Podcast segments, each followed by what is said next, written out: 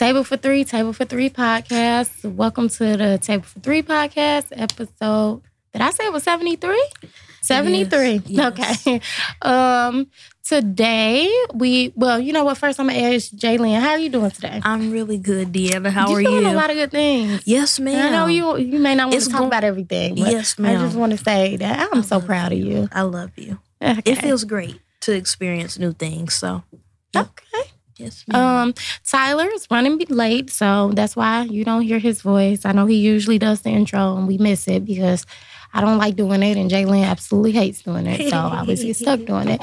But I'm doing okay myself. Um, my family has. I feel like we've been getting hit with so much lately. Like cancer been hitting my family so bad this last year. Like it's it's a it's a lot to deal with, but well, please we keep got to get through life, so we deal with it. Yes, please keep, us everybody in your prayer, please. hmm Um, so today's episode is kind of a heavy topic. It's heavy. It's not really heavy. It's uncomfortable, you know, to have conversation sometimes about certain things. But um, today we are joined with a guest. Um, he and I went to high school together. His name is Jordan. Um, he is a police officer, and we just want to discuss things like um, police and community relations and things like that. Things that we all can do better, things that we can work on, things that um, from both sides. So, and I just want to um, precursor before the conversation. I just want everybody. We can all be respectful. If someone's uncomfortable, we can just stop or take a pause or something like that. Um, so, um, should I jump into it with like the question of the day or? Yeah, I know usually we go through like how your past two weeks been and everything, but I pretty much said my family's been going through a lot. So, um, so my question of the day is, um, it's been a lot of big news this week, you know, like pop culture news and stuff like that. But other big news, um, the verdict was reached on the Kyle Rittenhouse um, trial, and I just wanted to ask everyone how they felt about the um, the verdict. J'Lynn, you want to start or? Um, I was disappointed but not surprised. You know, uh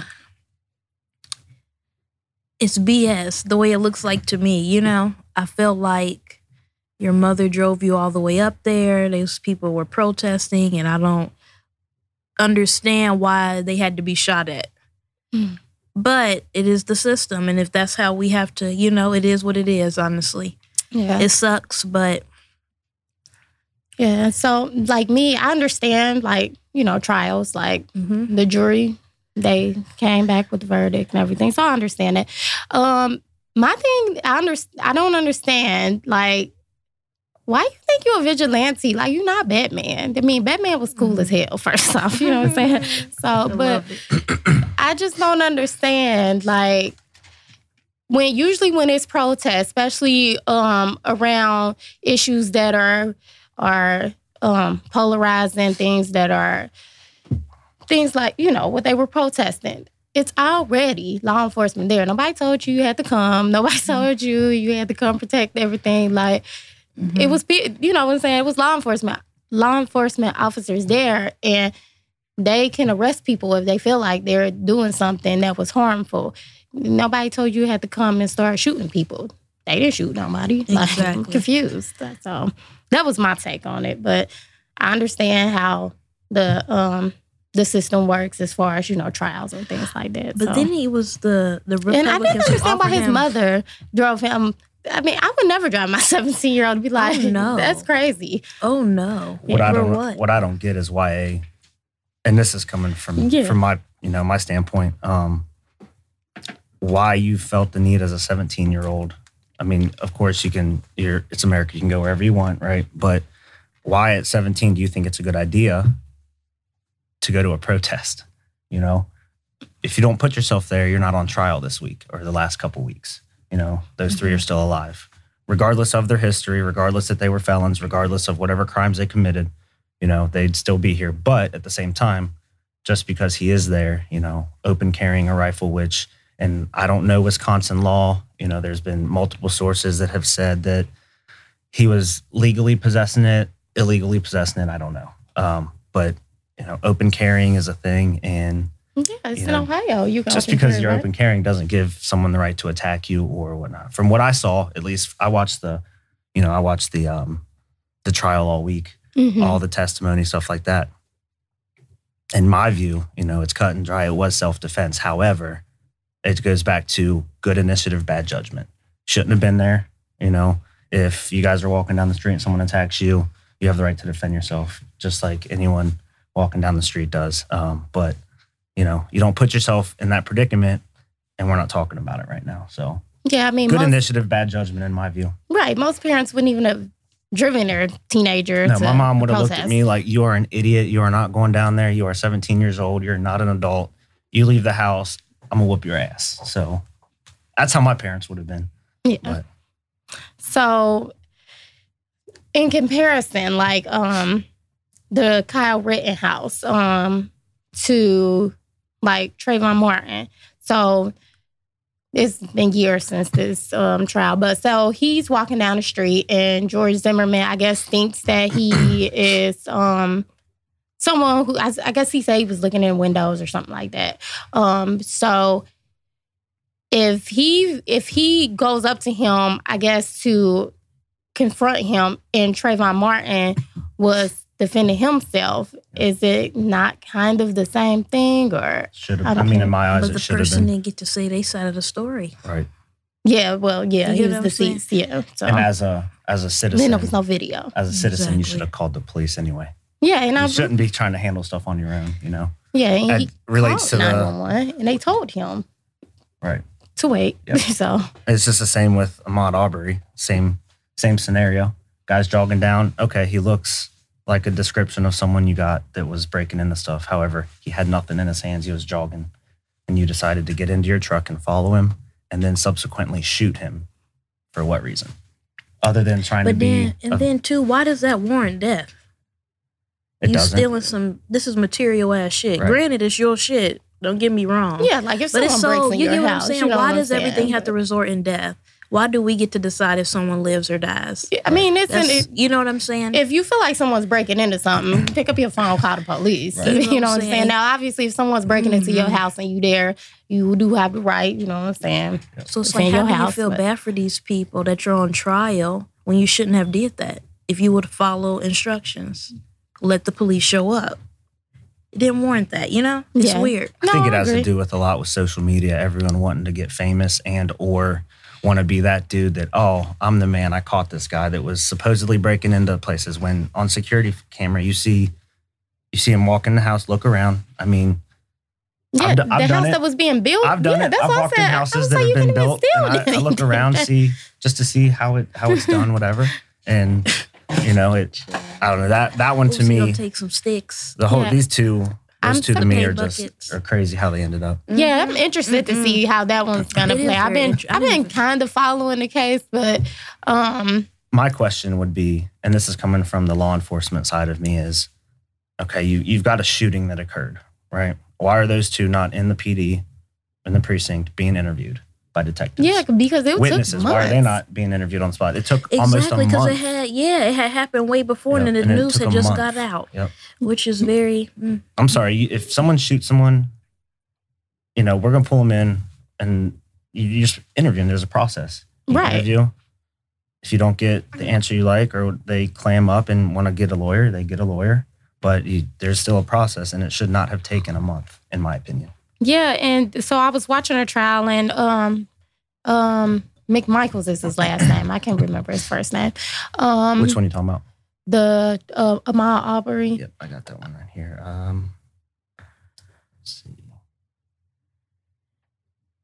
Okay, so I don't have his name, but yeah, Yeah. McMichaels is. uh he he said that he felt like he he was defending himself um but i'm like this is clearly um but you're in a vehicle. Ahmaud Arbery, he was, you know, they jogging or whatever he was doing. already. He Have was you seen the probably video? yes, I so have. drive in like front of him and block him, and he gets out with a flight shotgun. I'm like, I'd do the same thing that Ahmaud did. I would have fought him. Like, you're coming at me with a shotgun. Like it's only two decisions you can make: should I run or should I fight? Like, and then you know, adrenaline. Right. probably gonna fight. Like he probably didn't think, well, you know, I'm just out for a jog this day, and somebody's Right. gonna jump out their pickup truck with a, um, you know, Not only just jumped out of a pickup truck, went out of their way.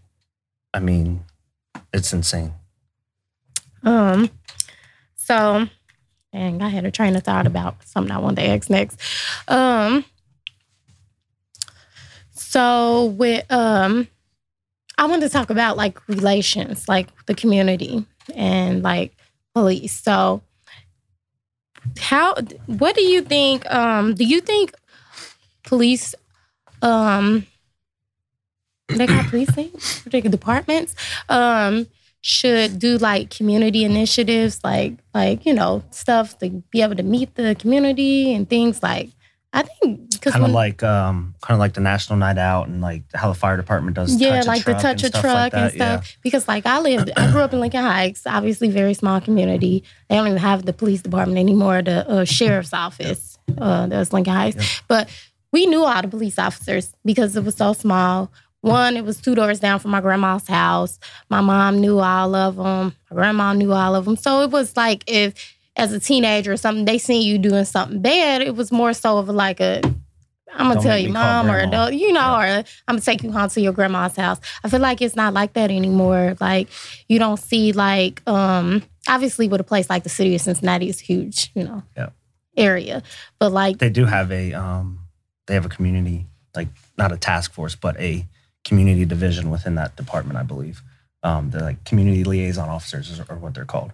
Okay, so really wanted to, like J'Lynn, what would be something you think would be helpful to like um help understand or meet each other? So if you in a place where it's like yo your niece or nephew did something bad and it's like I'm just gonna call call your aunt and you know instead of Calling the cops. you. Yeah. Oh, okay. Oh, okay. So you're asking what's an alternative instead of them.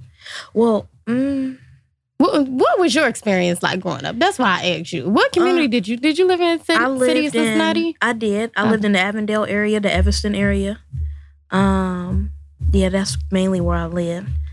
So it really I wasn't like really- a, a aspect where it's like people everybody knew each other. Well, my family kind of owned the whole. We all owned property on the same street, so it was all family. Like we knew not to go off of Crane Avenue, Right. Evanston. Like that's where you stay because they knew that they was watching us.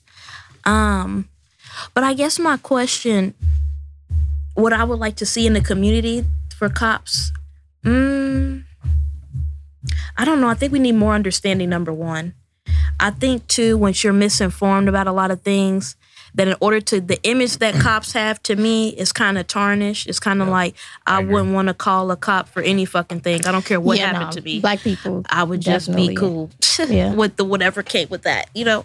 But I think the trust factor in I don't know. I think that there is a that's it's a lot of shit that needs to be done, but it would be a sit down, uh, a connect that would be going into the communities that would be doing maybe free giveaways of chips. We have tons of kids around here um, giving gifts, just randomly popping up to people's houses. So kind of like the the officers you see on social media, like Tommy Norman. I mean, Or do you follow? Do you know who he is? Yeah. I wouldn't I even say it needs to be. Yeah. Yeah, he's really cool. I wouldn't even say it being, Not but it being necessarily, like- genuine. it yeah, doesn't have to yeah, be yeah. recorded, That's but it what I'm needs to saying, be not, genuine. Like posting it on You- social media, exactly. but doing things like that. I gotcha. exactly, because you know, one thing your brand is everything. That's how I look at it. So once Yeah, that's it's like- tarnished, it's hard to, you know, the because I don't know Jordan. You might be a great person, but because I already, I'm not gonna lie to you. I already judge you. That's fine. I already It's judge you. Happens every Um, day. Yeah. Happens every day. and that's something that you know personally from what i've seen that's something that i have to work on because you get listening to you talk you're very informative you seem like a good guy but mm, i don't want to look at cops that way i feel like you guys should be there to diffuse Right. not to raise hell because Right. that's what it seems like a I lot of people do Um, so you mean like stuff like maybe like a book bag drive or a turkey giveaway, Mhm. something like that around? anything where do what Like do people faith. need what do Yeah. people need there are homeless people out here go up to them talk to them you know what i'm saying connect with people and then in any way that you can connect to people and make people feel like you care about them Comfortable. that's what you need to do 'Cause Yeah. that's what we should be. They should be there to protect us. I don't see. I feel like it's the opposite. It's like, damn, we better off protecting our own, and then just letting y'all do what y'all So do. is it fair to say you feel like police go out looking to get into like not necessarily loo- looking to get into trouble, but I've- looking to get into altercations? It feels like that. It feels like, yeah. I mean, because this is just what I've seen from my eyes. I mean, Trayvon Martin, that happened to me. What? How old was I? Well, 15 in high Well. George Zimmerman, he called himself a was it community watch? yeah, he whatever. called himself like the head of the community Right. But watch. since don't- then, I did want to before say that, I really didn't have a view on cops. I actually thought they were pretty, you know, even thought about, oh, I would love to do that, you know, took the detective test work and stuff. And uh, my mom wanted to be a fighter fighter, Mm-mm. but she just didn't pass the test. So in my, you know, I was like, oh, that might be a cool route to go. But once that, and then as I got, it's just, I just think it, it's definitely the groundwork that needs to be done. Yeah, I I definitely think feel it's like a lot of year, yeah. and anyone who says otherwise, whether they're a cop or not, is lying. I Mhm. agree. It's definitely in the black community growing up.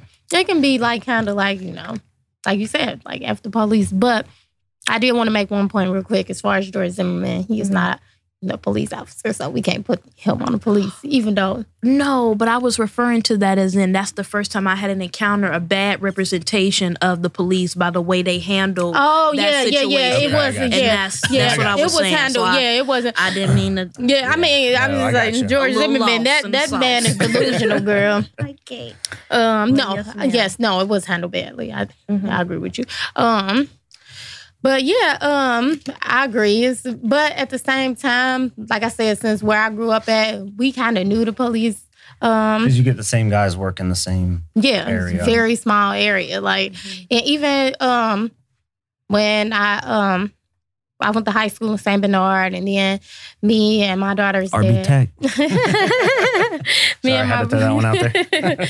me and my daughter's dad, we lived in St. Bernard, our first couple apartments, and he grew up in St. Bernard. So a lot of those police officers, I knew them because that's also kind of a small community. And plus, I worked at the Nice. La Rosa's for like eight years. They always used to come You in. You believe there. she never hooked us up with pizza in, at school? Oh wow. that? Wow, Never. Yeah. Not one time.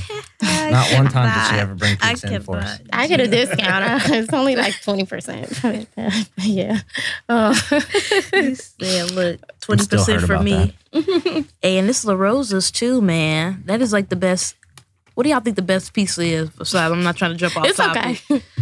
I would say Papa John's is winning me over. I know they've been in the news about a lot of mess. I know, man. You know but me. they pizza, I ain't gonna hold you. I be thinking I'm an activist sometimes. I can't mess with uh, Papa John's owner Yeah, no don't more. know. But That's yeah. a hard one. I say Donat- Donato's is one of my favorites. Okay, Donato's is nice. Good, yeah. Just 'cause What- it's what's a good vegan pizza? You guys can't hear Chris, Please. but Frankie's uh, late night slice is fire. They have a lot of good vegan options, and believe it or not, Toppers actually has a vegan pizza. really, And I believe La Rosa's just La Rosa's got a vegan pizza now. Okay. Okay, like just recently released it, if I'm not mistaken. okay. Let I know. would Can go with um Donato's, if you Marco's, appreciate it. Ooh, Marco's. I like Or- Marco's. La Rosa's. yes. Okay, Marco's is good. Yeah, no, I like Marco's. I love how we just did a little segue into pizza. Last episode, we did a segue into chicken. Like, Cane's. okay, Raising Cane's.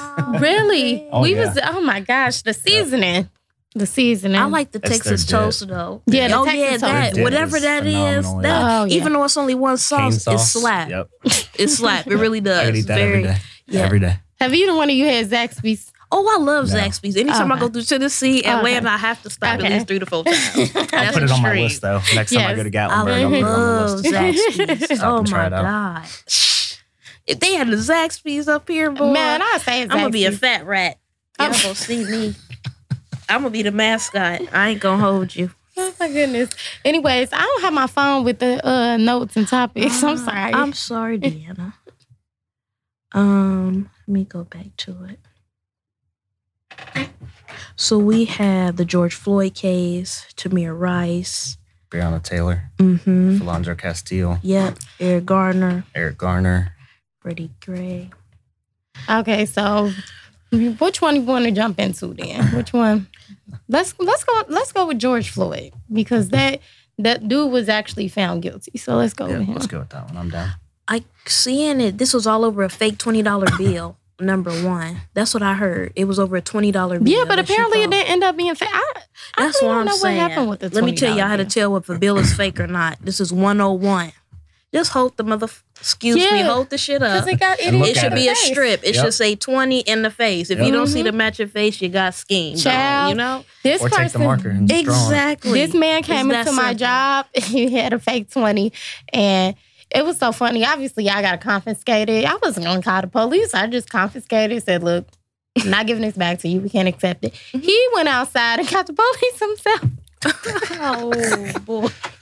He went outside and got up, and you know they like you know that's it's fake because I did the marker, you know, and he was like, "Well, somebody gave it to me. He done gave us both this long drawn out because I'm the manager of story, and you know the police officer just like so." This lady that you talk to gave you like, what do you want me to do?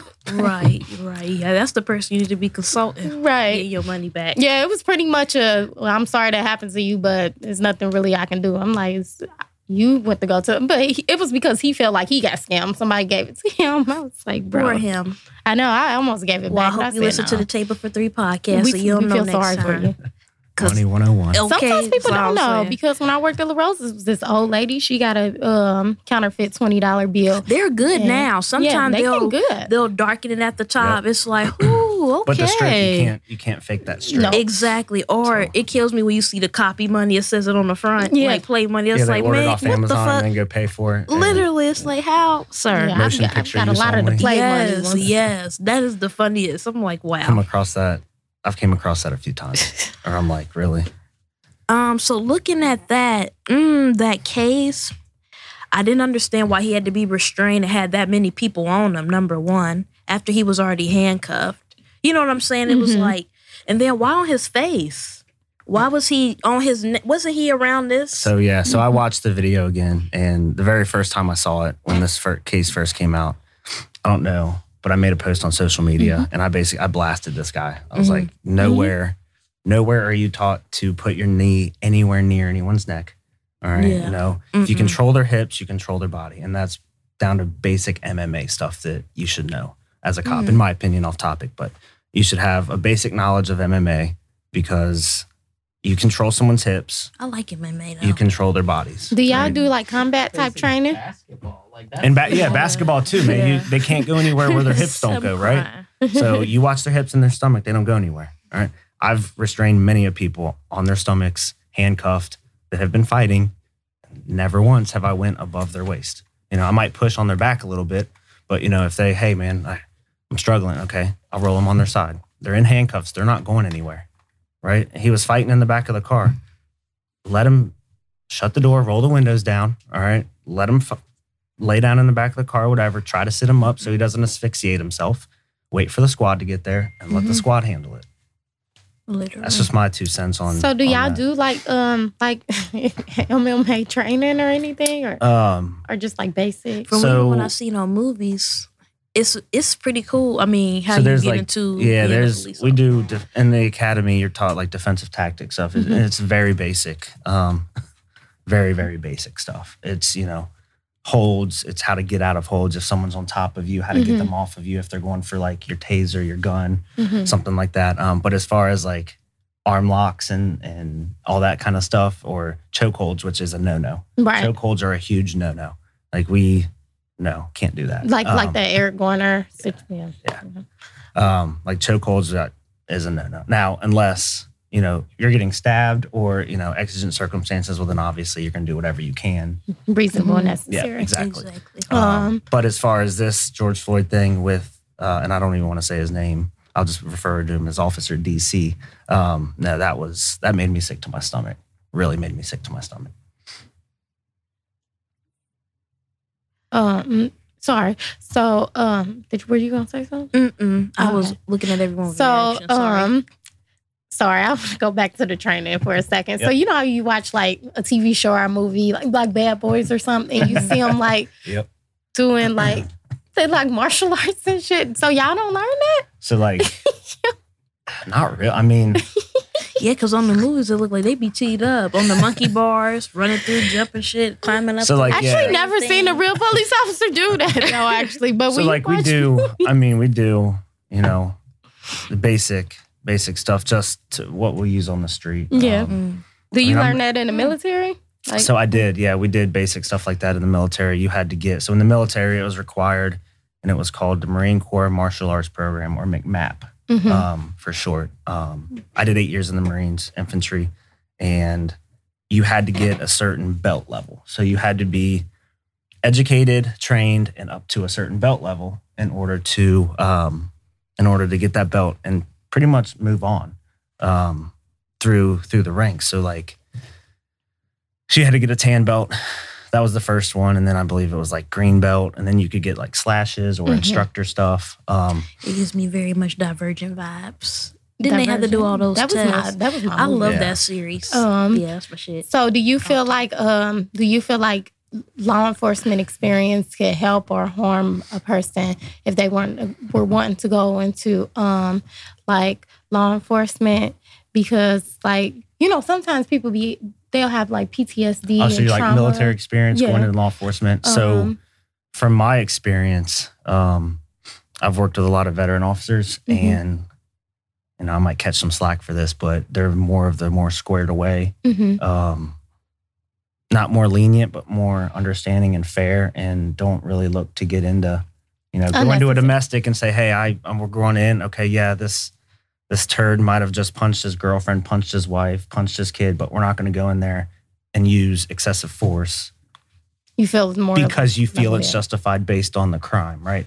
I mean, there's some times where you're like, this dude needs to be thumped, but you don't do it because it's, one, it's morally wrong. Two, you can get fired. Three, it's not, it's not right. You know, Right. I mean, but as far as like lo- military going into law enforcement, I think it's a great thing. Okay. I didn't know, like, you know, sometimes if someone has like maybe trauma or PTSD, if it can be difficult, like separating, like dealing with like civilians from So like dealing with- PTSD and then hearing gunfire or Mhm. yeah, I, I get that. And a lot of the guys I work with and have worked with, you know, I don't really dig too much into if they have PTSD or not. I just know like, hey, you got my back. We're gonna, you know, Right. we'll make it through this shift. And like a lot of the things too, like, and I see it more with veteran officers. Um, and when I say veteran officers, I'm speaking with like military experience. Um, I'll say like older officers for the officers that have been on For, for a while, right? Okay. So a lot of the older and the veteran officers, no matter what, are the ones that will, if they see something, they'll be like, "Hey, dude, you messed up," yeah. you know. Or if they see excessive force, uh, we'll say, "Hey, go, I got him." Um, you know, we try, at least everyone I speak with, um, as far as friends, uh, you know, people I work with and stuff like that. You know, we're like, "Hey, if we're involved in an in an incident where force is used, um, foot pursuit, use of force, any any type of scenario like that. If there's more than one person there, the person that's initially on that use of force, Mhm. unless it's necessary for them to still be there, we tell them, "Hey, walk it off." You know, Right. let them calm down, get their head level again, and then come back because we don't want to see another George Floyd case happen because you know. And there was stuff that said that there was rumor of them having a past Oh, yeah. like, come on, that does, still doesn't give you the right to kneel on someone's neck for nine minutes, nine and a half minutes, whatever it was. Do you fear for your life every day when you go into work or whatever your shift? Some, I can't say yes. Um, I'm very blessed to work at a great department in a good area um, with a lot of community support. Mm-hmm. However, there are some times where I'm on traffic stops or you you get that, and we'll touch on this later. A mental health call. Those are the ones I I, I love going on them, but I hate them at the same time because you don't know what's going to happen. Um, You know, traffic stops and domestics are the two that if you feel your hair standing up on the back of your neck, it's like a sixth sense. Always listen to it. Is what is. If I don't want to go in yet, I'll wait Mm-hmm. or you know if i pull up on a car and i can't see in and i just have that gut feeling i'll wait for backup to get there and then we'll approach together um, when all this stuff first started you know all the civil unrest and the police brutality stuff and all the protesting you have a target on your car Mhm. all shift regardless, you know, whether you work in, you know, a place like Indian Hill or, you know, Mason, West Chester, um, which are nice areas, or you Mhm. work like on the west side in Price Hill or, um, you know, inner city stuff where a lot of the, a lot of the issues occur. Um, you know, you have a target on your heart. You never know who's going to be behind you. Um, there's a video I saw from Chicago, and I don't know if you guys have seen it, but a car pulls up next to Chicago police. Guy's in there with a gun, sitting right next to the cop. You know, Hmm. could have easily taken a shot and wiped him out. You know, so stuff like that, it, it worries me. It worries, you know, my wife, obviously. But What say, made you decide to go into the fort? Well, you said you had military. yeah, so I joined the military after I played a year of college football. Um, What position did you play? receiver, quarterback, safety, pretty much anywhere. Did you get hurt? Is that why you made that transition? No, no, it was just expensive. D three ball was was really expensive. Um, I played at Mount St. Joe, so it was local. I have um, a couple people I know graduated from Mount St. But uh, it was.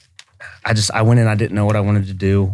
College really wasn't my thing. I didn't like school at the time. Um, all my buddies were joining the military, so I'm like, ah, let's let's do it. It helps people serve my country. You know, do that, and then a couple years into it, had every job you can think of, anything from serving to bartending to construction, everything. Just didn't know what I wanted to do. Mhm. Um, my cousin's a police officer. Talked to him.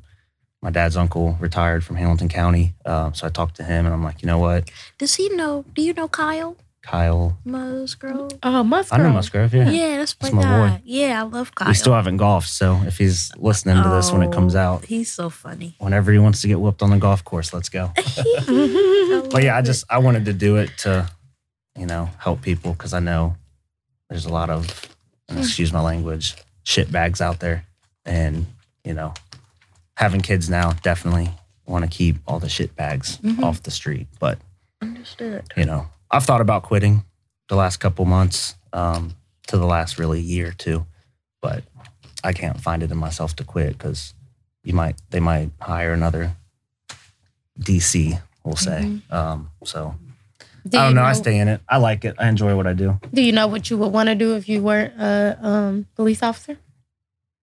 What do you prefer? What do y'all prefer? Do y'all prefer law enforcement officer or cop? Or because I know sometimes. To me, it doesn't matter. Okay, It- as long. Uh, yeah, it don't matter. I don't care. You know, I've been called everything under the sun. So no, I don't care. It doesn't matter. Um, some some guys get upset when you say cop. Some guys get Yeah, I upset. seen that on social media. That's I'm why like, I dude, asked. and I was like, It's just a word, you know. yeah, because some people I know they really to me it's not even about the word. It's about you know how you say it. Right. But I seen somewhere somebody said they prefer um obviously they said Leo, short for law enforcement officer. I'm like that's a that's like a, a more- mouthful, dog. Yeah, it's just like a more formal thing. I think is Leo.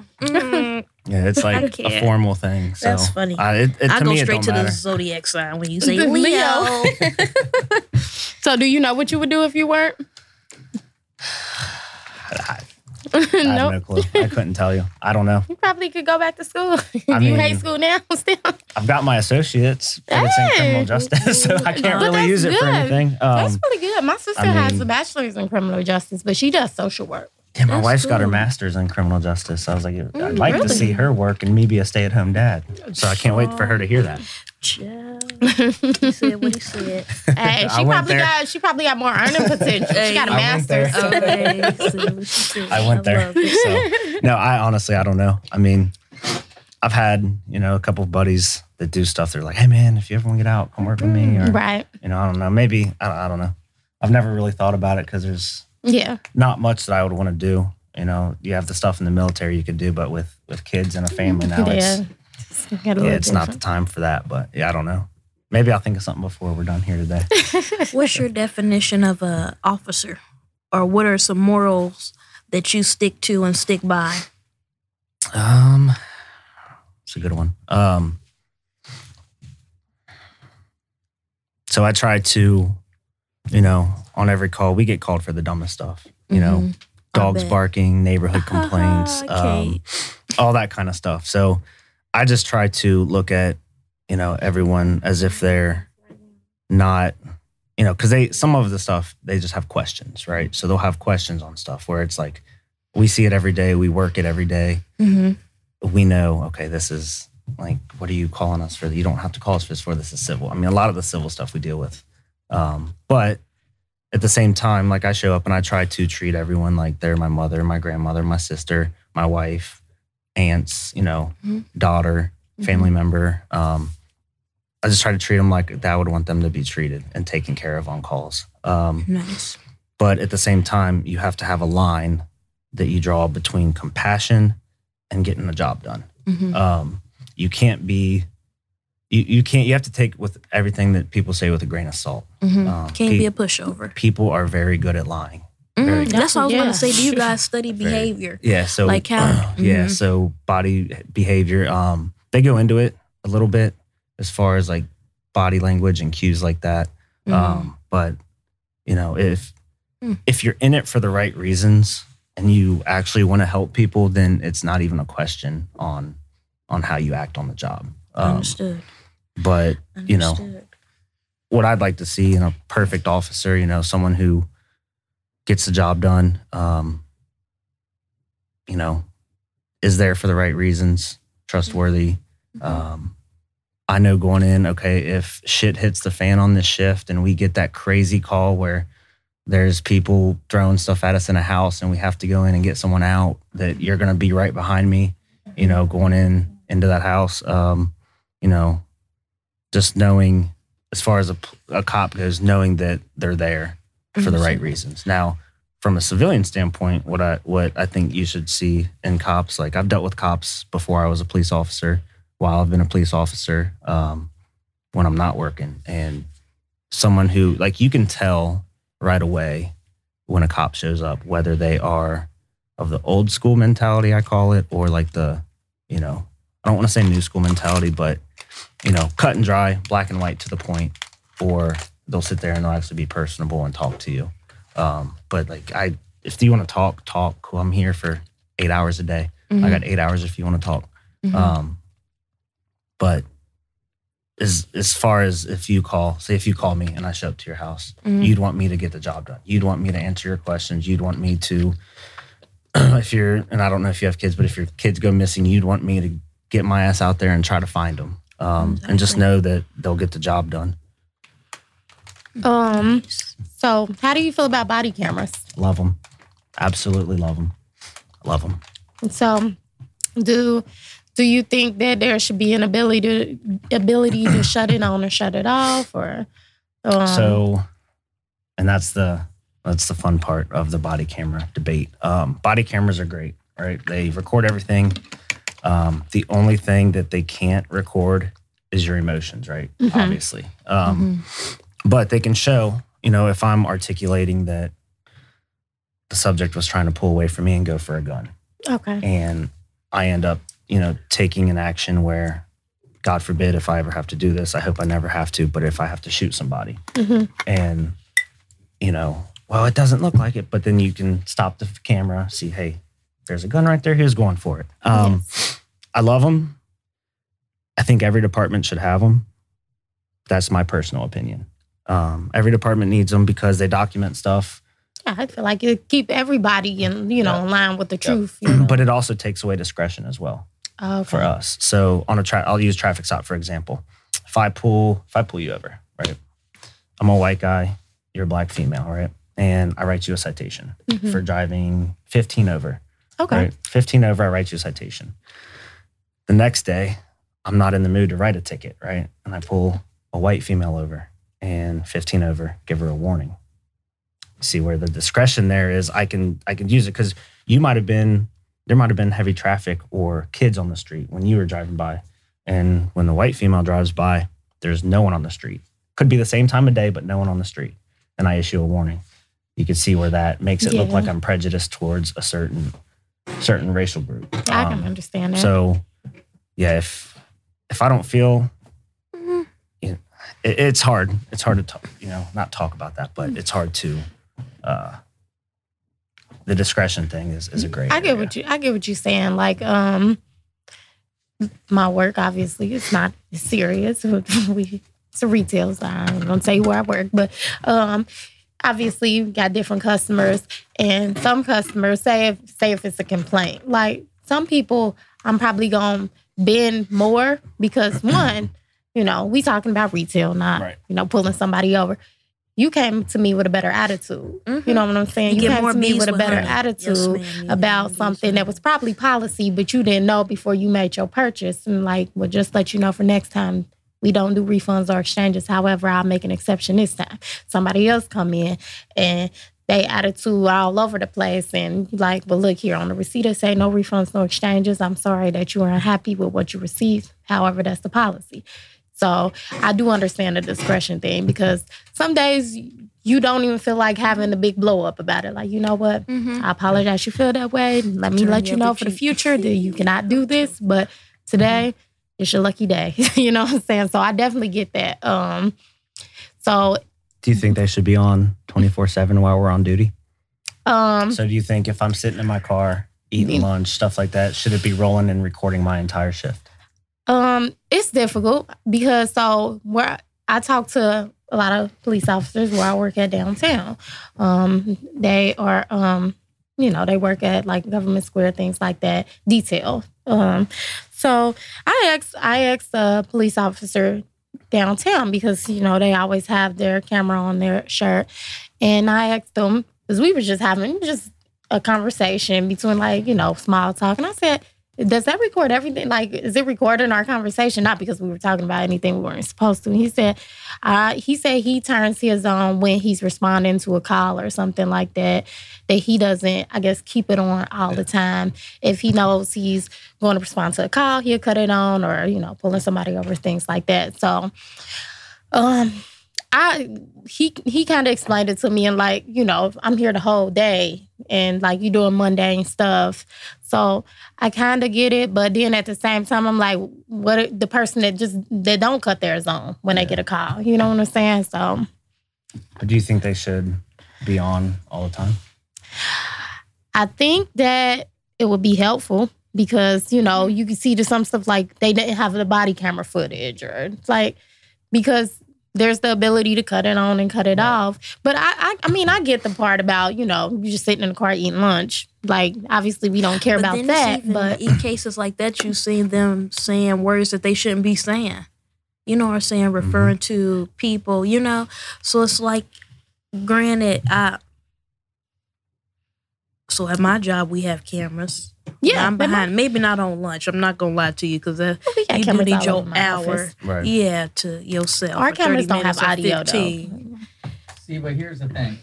But if also- you are in a, if you have a police badge on, you are representing the police enforcement. Exactly. So therefore, that body cam should be on. If I'm working for, let's say, Amazon, for example, mm-hmm. the moment I stop working, it clocks me out. I'm not getting paid for that time. So if that's the case, then when you go on break, you got to take your uniform off, and now you don't have to have your body. I cam like on. that. because now you're not representing the law enforcement because you were on your break. This is your time. You're not by standard, you know, by Amazon standard, getting paid for this. So yeah, absolutely take your body cam off. That's your own private time. You're using the bathroom, whatever. Yeah. But if you have that, your police badge on, your uniform thing on, needs to you be are on, yes. representing the police force, Mhm. which means that anything you do, whether you are getting paid for this time or not, that looks bad on the police force. Whether Yep. you use worded words you aren't supposed to use, whether you do action you're not supposed to, that has to be recorded because you are representation of the police enforcement, and someone can use that against the police. Yeah, For that reason, I say it needs to be constantly recording, just like a normal job. If I'm working at Dollar General, I'm constantly being recorded by security cameras to ensure that I'm not stealing from that place of business. Mhm. It's the same exact concept. Just because it's police enforcement doesn't change that. That's my two cents on it. So are you guys? So are you guys like familiar on how they actually like how the body cameras work? No. no, So, and I'm not going to speak for all body cameras. I'm just going to speak for the ones that I have used in the past or presently use. Um, they have a feature where you cut them on and they backtrack, right? So if I have it on, if I'm sitting in my car and I'm getting ready to call out a traffic stop, you, f- you flip it, right? And it's not on at that time. The camera powers on, right? Once you hit that button, if the camera's been powered on, it backtracks whatever time. So we'll use 30 seconds, for example. No audio, um, but it backtracks. So you can see the 30 seconds prior to the audio, me actually cutting on the recording. Right. Um, now, if you have it off, none of that happens. But if you leave it on, you can have it leave on and record the whole time. Be a lot of footage for the database that gets downloaded. Um, but you can definitely do that. okay. I mean, that makes sense. I've heard mixed on this topic. Yeah. I've heard mixed from cops, from the public, from, you know, everyone gives me, it's been about 50 50. You know, you, like you said, you are representing your department, the government at that point, while you're, you might just driving around, you know? You know, you might have a road rage incident where you're like, you stupid MF, da da da da, and, and flick them off, you know? Does that really matter?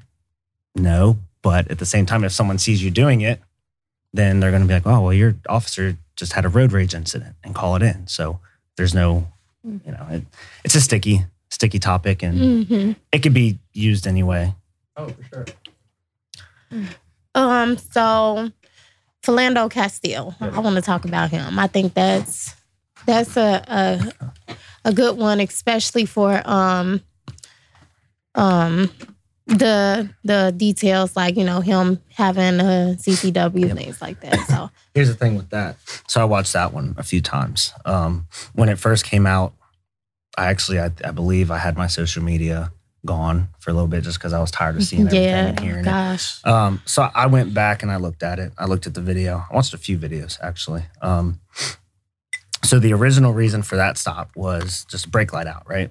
One active brake light in Wisconsin, you have to have at least two um, per Wisconsin law, right? And so you have one brake light out, all right? I A got my minor traffic infraction. right now, y'all. Please, I'm gonna get it fixed. I promise. So you have a minor traffic infraction, which leads to Sister, let me let them know before we pull out. This is what I got on. Okay, this is what I got going on. So a minor traffic infraction leads to the officer discharging his weapon and shooting him what four times I believe it, it was. Um, but in that, and of course it didn't save. It, it was heard that you know where's it at? The conversation got from the reason for the stop to do you have your license? Mhm. and he said yes. And then he also said I need to inform you that I have I have a CCW or a weapon on me, something of that nature. And then at that point, it's like, hey, don't reach for it. And he's like, I'm not. And then just boom, in a matter of five seconds, he's dis- he's you know discharging. Mm. Yeah. so I mean, there's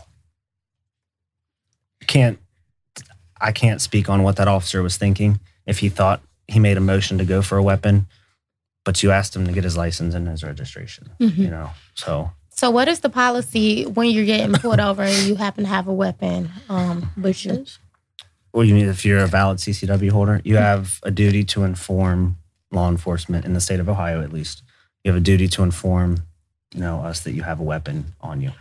Nine times out of ten, people even tell us if they don't have it, like, "Hey, I got my CCW, but I don't have a weapon in the car," or they'll say, "Hey, I have my CCW. This is where it's at." What I do, and this is just me, um, if someone has a weapon, cool. Where's it at? Glove box. All right, don't touch it. Don't go for your glove box, and we're good. So, know? if their license was in a glove box, would you just social, um, date oh, of birth, Oh, and yeah, name. Yeah, you're right. And you can also run the registration on the car. Um, and, and I do it at least before I pull a car over, unless it's like a, a safety issue where I have to get this car stopped and I don't have time to run drive and yeah. type at the same time. Um, but it, you're there. Why why not just hey, all right, here's a social Yeah. registration. Keep your hands on the steering wheel. Validate it's him that he's valid, has a CCW. Okay, where's your weapon at? That's what I think should have been asked next. Was where's your weapon at? Right. So, um, And then the fact that you're shooting at an angle and there's a baby behind the passenger Oh, seat. that's what I'm Yeah, saying. Right in front yeah. of her. Yeah. so what? Um, is Ohio open carry state? Yes. Okay, so say you don't have a CCW, but you open carry. Cannot open carry in a car. Oh, okay. So Really? yes. I didn't know that. So open carry is outside of a vehicle. Once it's inside, it's considered concealed. So I- what do you do when you get in a car? You got to put it in the trunk. So there's, uh, if you don't have a CCW and you're carrying a weapon in a car, um, you have to have it separate from the ammunition in a separate uh, compartment of your vehicle. Okay, So- yes, I remember that. My so, bad. like, ammo- in a separate compartment. from So, the- like, Yeah, what I tell people, the safest way to do it is um, break your weapon down, have it in a carrying case, put it in the trunk of your car. Um, put a lock, put one of those locks through. You know, if you're carrying a Glock, put a lock through the frame. That way, even if you try to put it, like you can't put it together. Have the ammunition locked in your glove box, or you know, just don't have that weapon where you can reach it. and that it follows the the law in Ohio. So, Okay. but if you have a concealed uh, weapon permit, you can carry Right. concealed in your car, loaded, one in the chamber, everything. So Okay. you just have a duty to inform law enforcement whenever you're pulled over. So So, um, do you do you guys get um when you become a police officer? Obviously, Mhm. you train. You go to the police through the police academy. Yep. Do you get uh trained like almost in a way that I feel like how lawyers study the law and stuff? Like, do you get um? So like, do we go through like a legal, mhm. like learning the laws and stuff? Yeah, Okay. yeah. So, so there you've got the the ORC Ohio Revised Code, which is what Ohio goes by. Um, then you also have like local jurisdictions that have mayor's court will have Ohio Revised Ordinance, um, which is the same laws, just different numbers attached to the I think laws. we just found we just found your next uh your next journey. You can go. You can do paralegal. You can be a paralegal until you get Means I enough. gotta go back to to get- school. Mm. You think with an associates in criminal justice, you think you can be a paralegal, or you got to do paralegal studies? I don't you know. to do paralegal studies. okay. I, I mean, I've thought about the lawyer thing because I like to argue. Yeah, Yeah. and you know the law from a different standpoint Right. too. Yeah. Your wife can be a lawyer. She could. She would just have to take the bar. Yep, I was thinking paralegal, that. Oh, that's what You I'm Yep. wa- well, saying. bar school and so he can be her I'm paralegal. Oh, just saying. I love Open that our own, dynamic duo. practice. Open our own That's what I'm practice. I mean, that'd be be cool. secretary. I'll answer the phone. That'd be cool. Hello, part time. no, no, no. Hmm. Well, no child labor laws. I was about to say that kids can answer the phone. Uh uh not child labor. Child. Uh uh because we wouldn't the have any clients if my kids answer the phone. Reagan would be like, I want to watch Mickey Mouse. Hey, My other one just would go, "Ah." my daughter is she's a on trip. Spidey and his amazing friends right now. That's what she mine wants is to be watching. a That Spider and Man. Mickey Mouse Funhouse. What else? Um, Fancy Nancy, if you haven't watched yes, Yes, I know one. one. Fancy Nancy. Yes, she I doesn't watch CoComelon. Tinsley, No. yes, I she love watches. She Coco watched Melon. CoComelon. Yeah. Mm-mm. And I'm grown to see She it. wants a baby I hear, JJ Co- doll. I hear CoComelon and I'm no, we turn that off. Oh, That's what all the parents been saying to me lately. It's, at work, they say It's that. so and I said, Tinsley love CoComelon. Honestly, like, you know, I'm back in school now. I'm in school for accounting. When I'm doing my studies, if you want to watch CoComelon, then watch CoComelon. I mean, short of porn, you can watch Jason, Hey, Freddy Krueger. I do not care. No, I'm playing. But yeah. Tinsley, she's a prissy girly girl. She would never. She wants to watch. Um, besides Spidey, she loves Spidey. But yeah, she want to watch everything that's on Disney uh, Junior. So you ain't got to worry about her watching horror movies. okay, so I do want to uh, touch on the whole mental health cause. Um, so so I was um. I was having a conversation at work. We were talking about it had nothing to do. The initial reason why we started talking about it with law enforcement, we were talking about a teacher restraining a student at school. Yep. Um, I guess two students were about to fight, and I was like, I just feel like take the less aggressive student and move them. You ain't got to restrain the girl. Right. That was my opinion. I understood the opinion from the other standpoint. If they like, well, what he's supposed to do, just let her be aggressive. I think she pushed her three teacher three times. You you might have seen the video. It was on Instagram. on Uh, Instagram. yeah. and he, you know, he got tired of it. He restrained her, moved her out the classroom. But it was a less aggressive student behind him. I said, I probably, and I didn't say he was wrong. What I said is, I probably would have handled it differently. I would have just took the student that was less aggressive, moved her, and ignored the other student because I think about what would be the consequences. So, you know, I looked it up, and the teachers are allowed to, I guess, restrain students and break up fights if they if it's deemed necessary, reasonable and necessary. I'm like, I wouldn't even want the issues. You know how parents be. This woman touched my child. I'm just gonna take the less aggressive student and say, let's move you in here. She needs to calm down. So then it got to the point of um, I guess they talked about it on the Breakfast Club, and a mother called in and she said she didn't like the teacher restraining the student because I guess her child has um like ADHD or something like that. And she said sometimes they they they can't calm down, and you don't. The teacher that maybe they don't understand. You know what I'm saying? They didn't know what to do, and it probably is making the student more angry because they are battling with ADHD or something like that, and that teacher didn't understand. And you know, I try to look at stuff from different standpoints. If So you're putting someone else at risk, then it doesn't matter. You can Yeah. say, "Oh, my mental health is the reason." You can't Mhm. use that Right. Yeah. Right. We see Right. that, and we get that all the time, where it's we go on a call and it's well, we don't want to press, you know, we don't want you to press charges because he's got a mental health issue. Well, that doesn't give him the right to take a baseball bat and hit someone's car as they're driving by Right. or fight somebody. You know, I, I understand the mental health thing, and it's it's an issue that needs, in my opinion, the most work. yeah. And the system, quote unquote, the system now is mental health for sure. Yeah, and that's why I was wondering, like, um, who do you think should answer those calls? Do you think it should be a special part of each department, like maybe somebody who who has history in studying some type of mental health, like social work or something in school, but then they decided they wanted to become a police officer? Do you think that So regular every officer should just receive more mental health training? Or? Yes. Every officer should receive more mental health training nationwide. I don't care. That's my opinion. And I'm sure I'm gonna have people that I know that are gonna want to listen to this because they know I'm coming on and they're gonna they're gonna f- argue with me about it, which I don't care. It is, it is what it is. I, I worked at UC prior to being a police officer. Um, Okay. and I was in their psych ward all the time. So Uh-huh.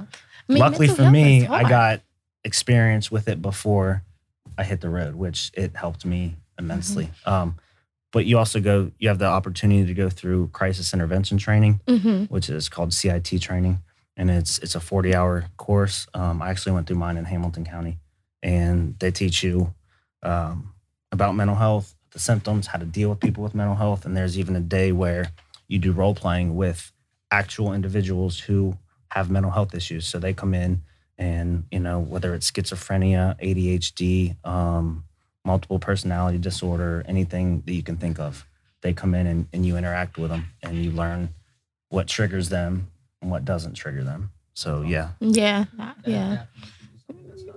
yeah, it Yeah. was it was good. Yeah, I agree. I think that that I mean, I agree with you. I think that every officer should receive um, mental health training because Or at least if afforded the opportunity, go spend a day at UCPES with the security department down there. You know, get to see it firsthand. Um, Or some maybe somehow wire that into the police academy. Not saying they touch on it.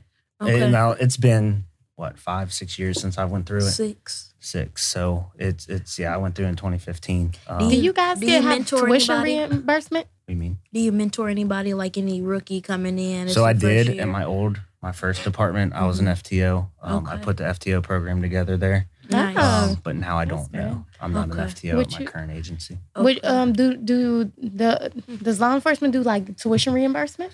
So they do. Um, some some places do. Hmm. Um, they will reimburse you for like a certain amount. um, Okay. to get a degree that relates to, To- the yeah. Yeah. So So like for me, I've got my associates. Um, you know, I've thought about doing a bachelor's and then a master's, but I've also thought about going the psychology route, getting an associate's in psychology I just like to that better understand Yeah. stuff to help on they would pay for that, right? Because Yeah. that does I believe so. Don't quote me on it. I hope so. Yeah, I Um, say- I haven't brought it up yet because I'm waiting for the new year, so I can get Okay. the Yeah. the full amount. Mm. But um, yeah, I was thinking about doing that. I've been thinking about doing some other stuff too, um, to further. You know, they'll pay for training to go to. So if I find, you know, a mental health course or whatever, and, and I want to go to it, I can submit it. Yeah. they can either say yes or no. Um, so yeah, they don't really touch on it a lot in the academy. Okay. It's more so on the job. You you learn how to handle it on the Yeah. job. Which, like I said, Most- had I not been at UC for four years prior to, or not four years, sorry, um, about three, I think it was like three, uh, working in the psych department, it was, it was eye opening to say the least. So know? what is it like um after after your your time in the military were you able to um talk to like um cou- counselors or therapists? I didn't need to. No. Um, I never deployed to a combat zone. Mhm. Um, I did a reserve. I was reserve. Okay. So all that consisted of was one week in a month, two weeks in the summer. Um, there was a couple times where we thought we were going to get deployed, um, but when I had joined, my unit had just gotten back from Afghanistan, Okay. so um, we didn't get. I didn't get to go anywhere. I volunteered a few times, but Yeah. nothing ever came of it. Okay. So yeah, and luckily I didn't have to talk to a counselor or anything like that. But Hmm. Interesting. I think can we talk about the Breonna Taylor situation? Yeah, that I one. want to say situation. That one's really polarizing. Um, I did my research. I didn't talk about it on social media because I didn't either. I, did, I think I may have made one or two comments, but there was actually another one that I actually want to tie into this. Mhm. Um, so let me find it real fast. because it was hard. I feel like it was a lot of I'm gonna go get my body done because sitting in these timers, this chair, oh boy. I feel need like When I was uh, looking at people on it um, is. Like Facebook comments, they were saying Timers, stuff so. about the case that weren't wasn't true. But then when I did my own research, Yeah. I And it was from both like- sides too. I Yeah, saw, no, it was from both it was sides. from both sides. Mm-hmm. Like Damn, where did it, it go? was it was like like when the the guy who they were actually looking for, they was like he was already in jail, and I'm like he was already in jail, and they was looking for him. But then I seen that they hit like three places simultane- simultaneously, so he wasn't in jail. He was like just getting arrested or something like that. So I was Are like, you guys both on Instagram? Mm, I Yeah. am. So here's a good one to follow. Um, Breaking Barriers United. And it's Breaking underscore in between each of those. He is a law enforcement officer in California. And he posts a lot of transparency um, on all these issues. Um, but he brought up a case that was similar to the Breonna Taylor, where police were doing a search warrant. They went in um, through a flashbang, I believe. And then um, subsequently, the gentleman's girlfriend got shot and killed um, during, you know, the whole incident. Um, and he filed a self defense claim because he didn't know it was police going into into the house. Now, I I've not looked into this. This is actually the first that I've ever heard of this, and it was today, which was ironic, and I'm glad I saw it. Um, but you know, he got acquitted on all those charges claiming self defense because they went in, he didn't know it was them. I mean, That's something. yeah, and that goes, and I don't know if it was a no knock warrant like on this one. Yeah. How do you feel Um, about no knock I- warrants? I won't do one. It's I mean, dangerous. they're stupid, in my opinion. Um, there's some times where they're they're needed, you know, in some aspects, sex trafficking. Um, Do you see a lot of that in the city or where you work? mm-mm, Mhm. No, no, I don't. I know at certain places I go by and I'm like, hmm. What Look sex like trafficking? Well, I wouldn't say sex trafficking, but it looked like, you know, people working. Oh, Yeah. okay. Now we we get that. We get you know. Mhm, at hotels and stuff. You can tell, you know, they'll never admit it to you, but you can definitely tell. Mhm. Um, but yeah, no knock warrants. I mean, sex trafficking, or if like a child's abducted, is the only time I can think of. Yeah, let's Yeah, go bust this door be- down, and you know, like the one in Louisville where the girl got swept off the Yeah. the driveway.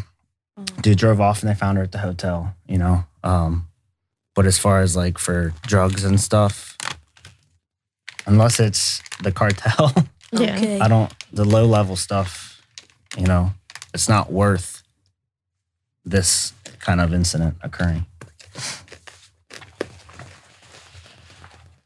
So, the with the Breonna Taylor situation, do how did you feel about the results of everything that happened um, with the, I guess, the trial? Um, let me read this real quick, just to. Look, if I knew Tyler wasn't gonna show up at all, Chris, you could have said at this mic. He can really will himself. What was the final, um, the outcome of that?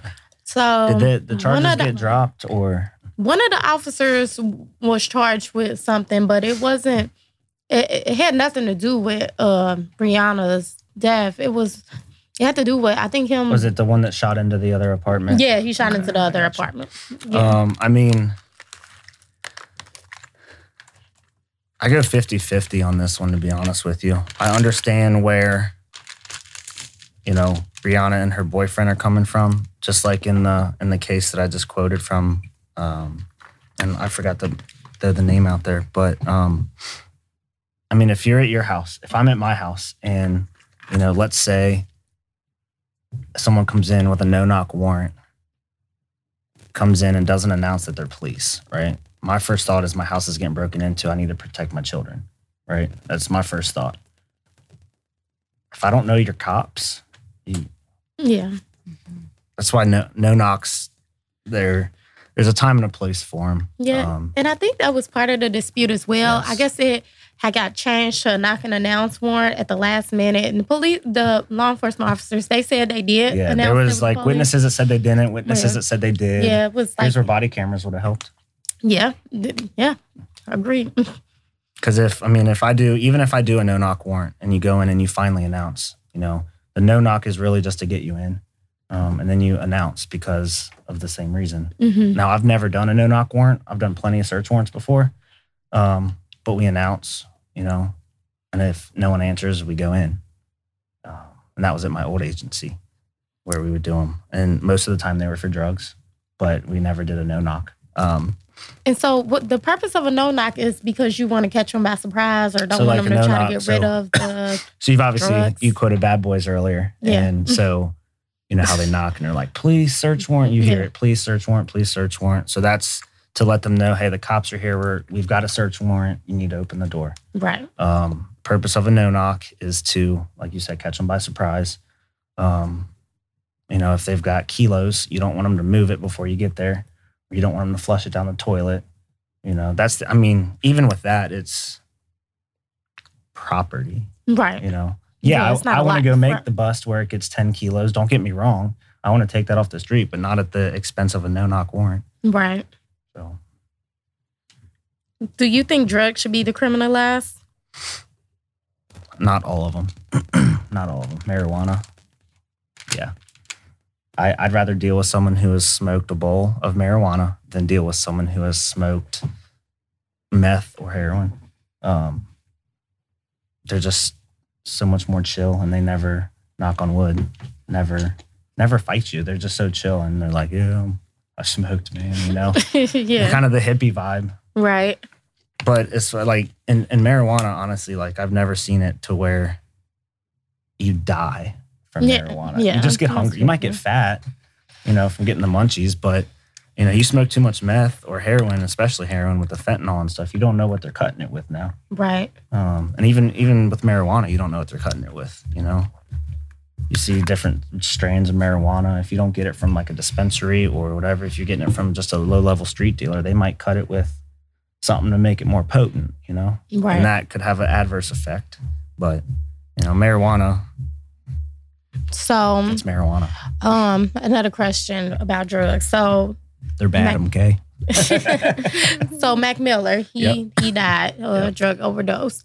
The I guess the person that sold him the drugs got charged, but not for like murder. I think.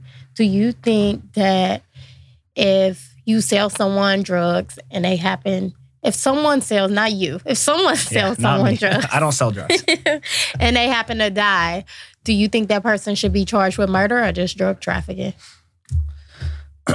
so It's its own thing, isn't it? murder and it's a word It's that's not like first degree. It- it's like a word that's been thrown around a lot, especially with the Rittenhouse case um, and a couple other things. Murder is pre preemptive, so Mm-hmm. you know you catch your spouse cheating on you, and you go a fit of rage and you kill someone. Um, it's manslaughter, isn't it? Chris? yeah, so like there's there's the fit of rage, which Yeah. falls under, and I should probably know this, but I believe it's manslaughter. Okay. Um, but there's different, like there's manslaughter, there's homicide, there's murder. Okay. Um, do I think one of those charges fit a drug dealer who knowingly sells a product that could kill someone, or um, you're a drug dealer, you Yeah. know that you're what you're selling is illegal and what it could possibly do. So yeah, I think they should be charged. Okay. I mean, I'm not mad at that. I'm I not think they mad should at be that. charged because- because who, who's to say it doesn't happen to a family member yeah, that's you why I'm not mad I at it. mean, I have who's plenty to of say it families doesn't who happen to struggle one of with our drug friends? addiction. that we went to high school with, or that you you know one of your friends that you know are on a rough path and they experiment with something and they get it from someone they don't know and then they're dead. Mm-hmm. So, I mean, if the crime fits, charge it. Yeah. Mm-hmm. Yeah, no, I agree because I definitely I've had people in my life that um and my family struggle with drug addiction and things like that. And obviously, yes, they're an adult and they made and they a made that choice, decision. right? And I mean for some people it cost them their somebody life. personally. Um, that Some um, people went you down always- to a party and did not come back. And you So always gotta just think of sad. what it if- is. And you always ask, like, we ask the what ifs. yeah. In law mhm. enforcement, you always ask, what if? Well, what if this happens? What if this happens? There's so many what ifs what if they announced or you know what if they had body cameras on this or any of these for really you know what if the body camera wasn't there and the dash camera wasn't there and the girl didn't go live on the Philando Castile? Mm-hmm. Mhm. It's your word against. or how many times has it happened that we just are unaware Right. of? or you know how many and, I, and i'm going to be devil's advocate here but how many good interactions go unnoticed or Yeah, That's no, true. that's true. how That's many true. you know how many times do you see like with the rittenhouse thing and, and, and the protest was over the jacob blake um, case which i believe we're going to touch Mhm. on in a minute um, but you know that was an issue of itself a body camera would have helped Yeah. you can't see from the video what he was actually doing in the car. And, and after I watched the interview that he had with Michael Strahan, and he admitted he had a knife in his hand, but he said he was putting it in the car.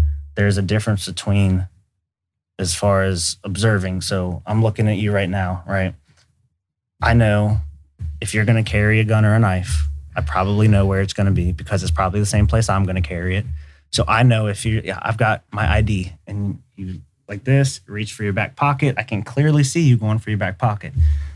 Now, this is a different story, you know, going for this or using two hands is a different story or going here, you know, because nine times out of 10, when we get guns, they're normally, normally in the waistband area because nobody carries them properly.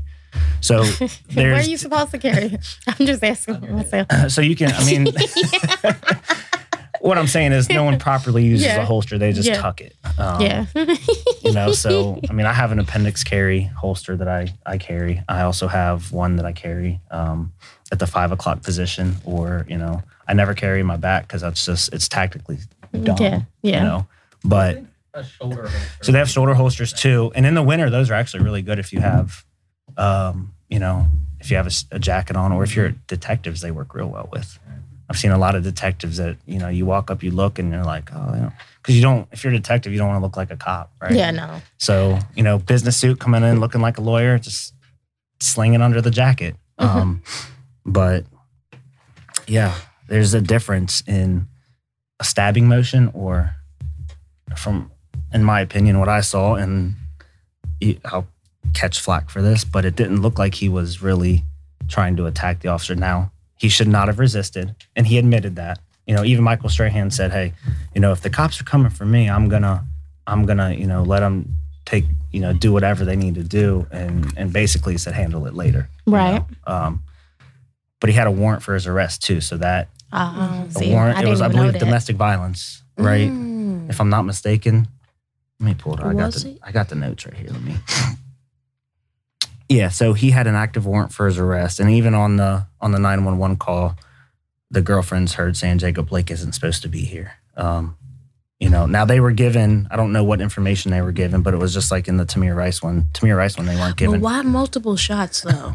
Can I ask you why you know So- police shoot multiple like So, Is it- and I've never, I've never Understood. shot anyone. I've never Yes, killed sir. anyone. yes sir I have drawn my weapon before. hmm both, you know, on duty. And I've never, I've came close hmm a few times. Um, partner of mine was about to get run over by a car.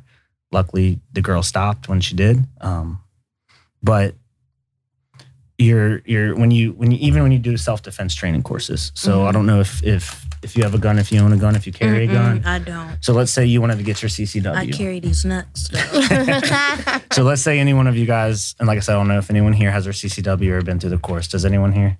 no, No. I want to though. My sister got hers. So when you go through, you're you're you're taught to I to go to the gun range. you want to stop the threat, right? So hmm if the threat's coming at you, and you can see it in multiple videos and stuff like that, where one shot just doesn't normally sometimes doesn't work, right? So your adrenaline's going, and when your adrenaline's going, you're not really, you know what I mean, I've been in feel a it. fight. I've been in a fight. Right. So you've been punched in the Yeah, face, and like, yeah, and you're like, what the turn heck? up a max. Yep, like it's yep. like a high, a different. Once type I of- get there, yeah, bring that's me what I'm back saying. down I here, definitely B. understand. So sometimes, sometimes it is multiple shots that need to be taken, Understood. Um, okay. and that's if the threat's coming at you, right? So, you know, we're we're trained never to shoot in the back unless you're being fired upon, right? So you're gonna get shot in the back if you're running away from me shooting back at me like Mhm. this, right? So it, it's multiple shots. Sometimes one shot will work. Sometimes it won't work. You know, um, I've always been trained when I do training. You know, it's it's not you don't shoot to neutralize. You know, because neutralizing could mean killing. You know, I could it could it be an outcome of deadly force? Absolutely, but you want to stop the threat, and whether that takes one shot and the guy goes down, um, two shots, three shots. Sometimes you know. Luckily, I've never been in that situation, so I can't give you firsthand experience. Mhm. Um, and I hope I'm never put in that situation because it'd be hard to deal with. Um, but it's one of those things when you become a cop, you need to understand there's a chance that you may have to take a human life to save yourself, your partner, a victim on a call, or just maybe the general public. You know, if there's a mass shooter, you, you're going to be the one going in there taking them out. So, um, yeah, sometimes the the multiple shot thing, it just it's just what happens. Now, how do you feel with having how old would you mind me asking how old your babies are? Three and ten months. Okay, so Well- they're small. Yeah, she'll be ten months. So how do you feel about the rising in school shootings? And It worries me. Mhm. Um, however, resource officers are everywhere, right? A- Almost, and I say almost, but a lot of schools have resource officers. Um, the school shooting thing, I'll still never understand. It's Mhm. crazy. It's just like why, you know. I understand bullying happens. I seen, I saw it in high school. You know, it happens. Um, but I'll never understand why you want to go take out people who didn't do anything to you. Mhm. You know, Yeah. other than hey, I want to be famous or exactly. I wanna you make think people be want to be has a infamous.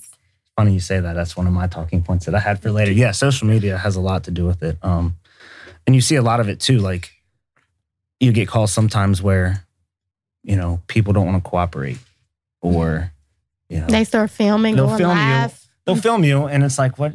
Yeah, you can film me. Cool. Don't don't interject or don't get in my way. But you can stand right there, film me. Just you know, Mhm. stay back. Don't Mhm. let me do my job.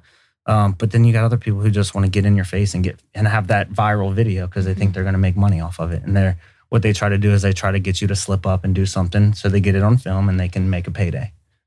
Is is a lot of the time and social media and media alone, you know, for both sides, for police and for victims or suspects, they paint everyone depending what news station it is the way they can get the most ratings. You know, Yeah. Mhm. they'll show 10 seconds of a body camera clip and they won't show the prior clip. They'll just show an officer shooting somebody or an Mhm. officer You throwing see, somebody. like you Mhm. said, you see it spent for whatever the narrative for that for Mhm. that um news. And that Do you makes watch it. the news? Do I? I get my Mhm. news from.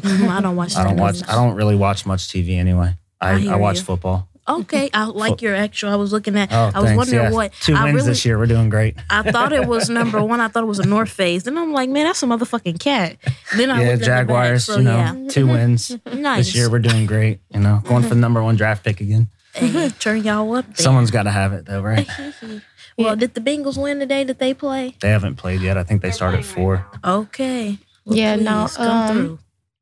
I think I definitely think social media, um, and really how, like you said, you'll see a 10 second clip. And me, you know, uh, in my group text with my friends, they sent this clip. This is a few months ago, and it looked like an officer was storing like a a baggie to plant drugs on somebody. But it was empty, and they were it was just putting empty, it back. putting Yep. it back. Yep. Yeah. So when Did you see when my that? friends sent it to me, okay. Um, my friends that I, they was like, "That's messed up." Da, da, da. I was like, "I need to see the whole video," they And that's was what I like, do. "What's?" Like I don't. they was like, Right. "What you mean? It's nothing else to see." I was like, "I just he know that he had because he even said when dude said and I'm filming you, he said I'm filming you too. Good, Yeah. so we both good." I was like, "If he knew his camera's on, why would he?" There's been film multiple times where you'll search a car and I'll grab, say I grab a sour punch thing Yeah. and look through, or even a baggie that And then put it back. used to have marijuana in it that's now empty, right? Mhm. You look at it, you see it. That's not evidence. I don't need it. Mhm. You know, it's Mm-hmm. Going to stay in the car, whatever, you know. And it's funny because the clip did go viral. Oh, it went And then nuts. I remember, I remember when it. it came When- I remember seeing It it. came. Uh, I searched. I had to search myself for an article. This was because I was like, I said to myself, I wonder whatever happened with it. So this was probably like a month and a half after it went viral, and I went and I found the article that had the whole video, and I Then I had said to that. report that there was nothing yeah. taken as evidence. Yeah, I and I that. said, see that that's the problem on on both sides. I will say. Mhm. The the misinformation will go viral, but Mhm. then when something is corrected, it doesn't go viral. You know what I'm Mhm. saying? Right. Like even with um situations of like um the you know say George Floyd, the part where he was, I guess at first they were saying he was resisting, say that went viral, but the part where um dude had his his knee and his neck didn't go Yeah. viral. So it's, I'm like, I I be having to see the whole situation so I can figure out if I need to be mad or not. You know what I'm mm-hmm. saying? Because if I need to be mad, I'm gonna be like. So much editing you can do that too, Yeah. right?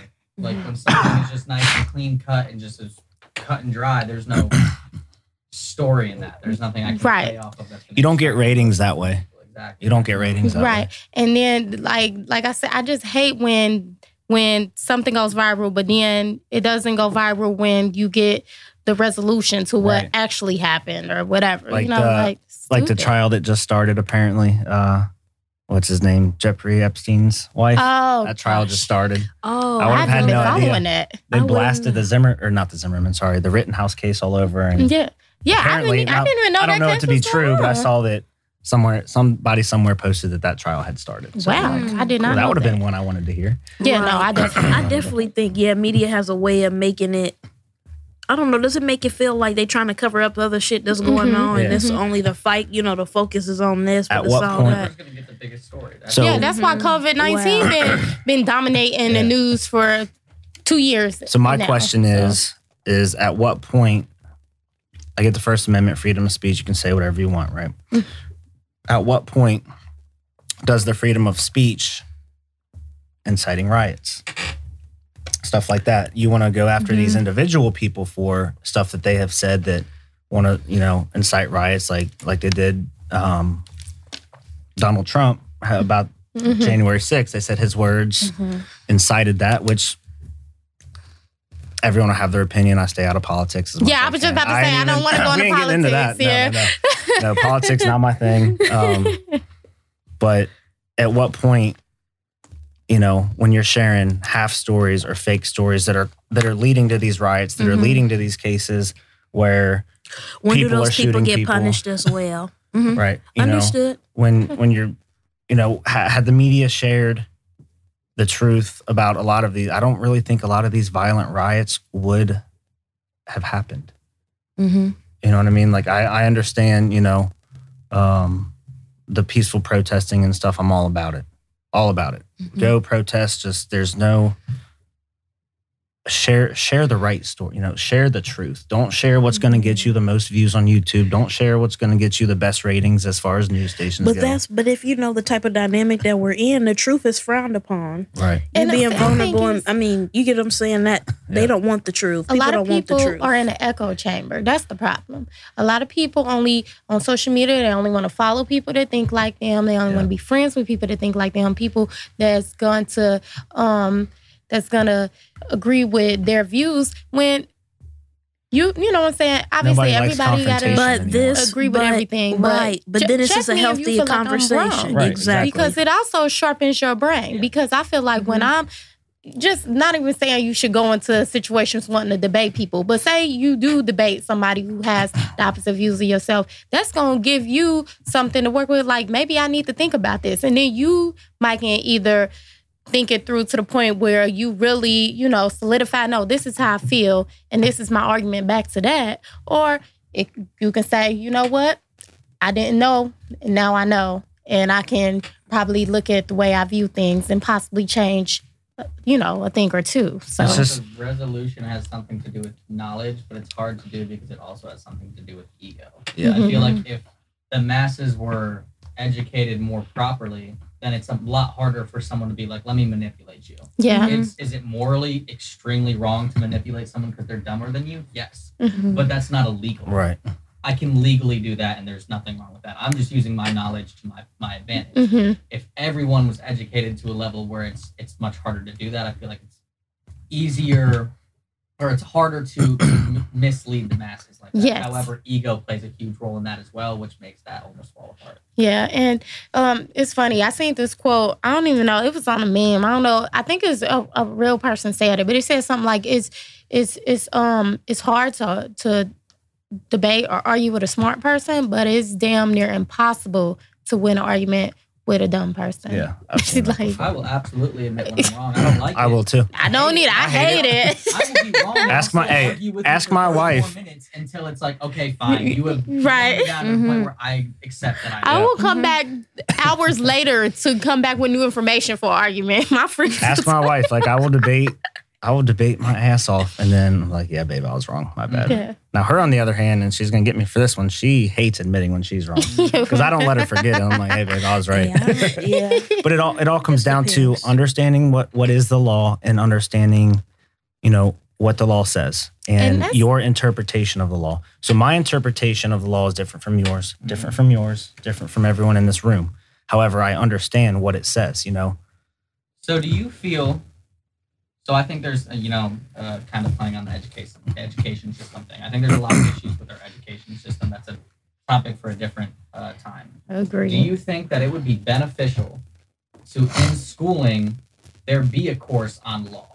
I think Like so. just the this is the basics of like what you need to understand. as far as like high school schooling Yeah, or yeah, okay, to yeah, not absolutely. Get yourself into situations later. Absolutely. In life where it's like, I genuinely didn't know, and now I'm in handcuffs. I agree. Right, it's like a that lot goes- of stuff. I That goes back to the How to respond to different situations. I definitely agree. goes back to the community programming thing. Like, um,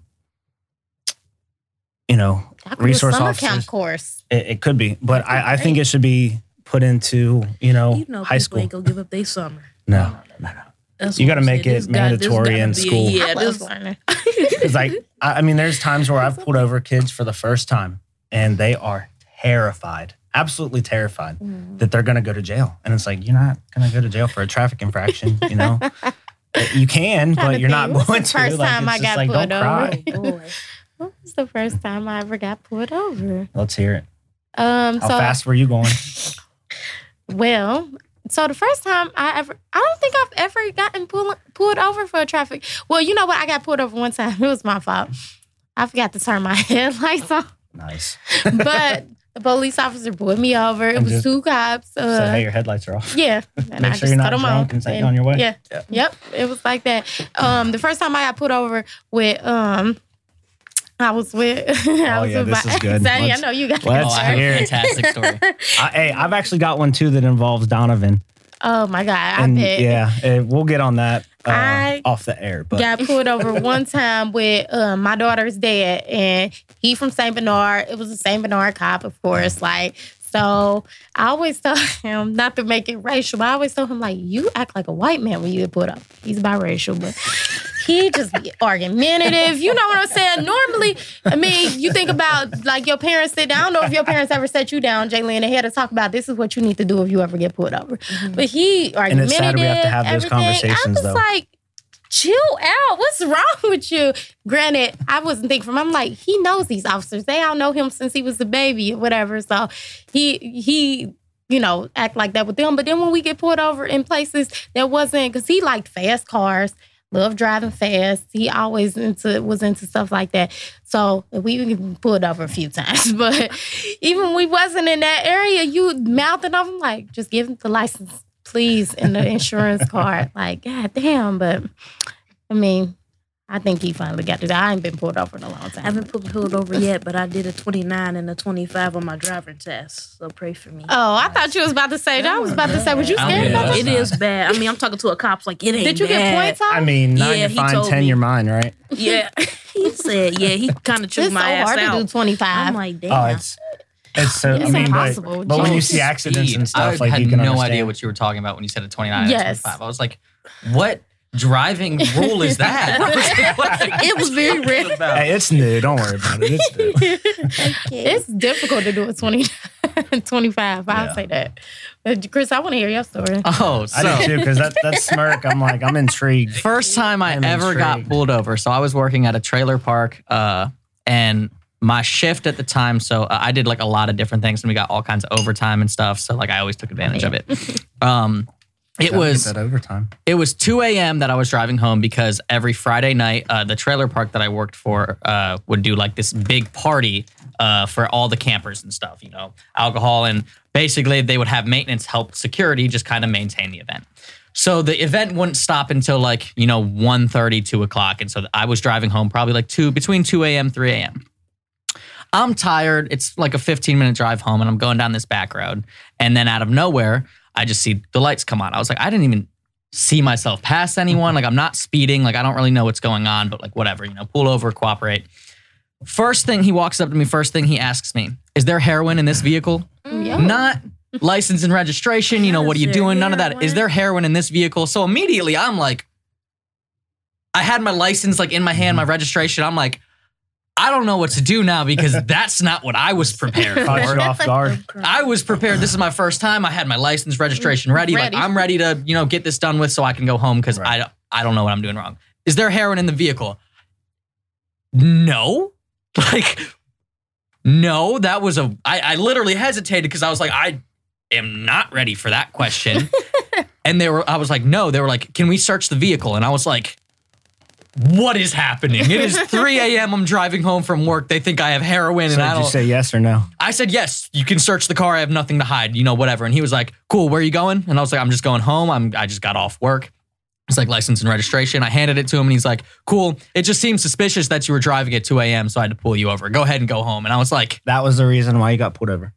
No traffic violation. no, tra- nothing. I didn't get a ticket, nothing. I wasn't speeding. He was just like, it was suspicious that you were driving at 2 a.m. And I was like, Were you coming out of a high drug area? no, nope. Wow. Nope, it was literally uh, there was like the main road. I had crossed over the main road on uh, you know the back road, crossing the main road. Just crossed it, then I got pulled over, and I was like, "What?" Uh, I do know the area I lived in was a very heroin, you know, So that could ridden area, uh, That but it was be- like the whole city. It's not like Right. that road I was on. Yeah. But I was like, in what kind of traffic stop leading question is, do you have heroin on you? And who answers that question with yes? Absolutely, right here, buddy. here it is. Here's my stash. No, you're Yeah, I gonna was- work and find I was it. very thrown off. And then when he was Yeah. like, yeah, just have a great night, like, I was like, Okay. okay. That's crazy. not mad. Thanks for letting me go. But like, sheesh, roller coaster of emotions That's- right there. That's good. So what, I got one for you guys, and it only because it kind of relates to me. Um, how do you guys feel about cops with tattoos? I'm okay with it. I'm fine with Oh it. yeah, that's your body. Does it make does it make them more approachable? Does it make them look? I don't look at tattoos? I think it tattoos does, how- actually.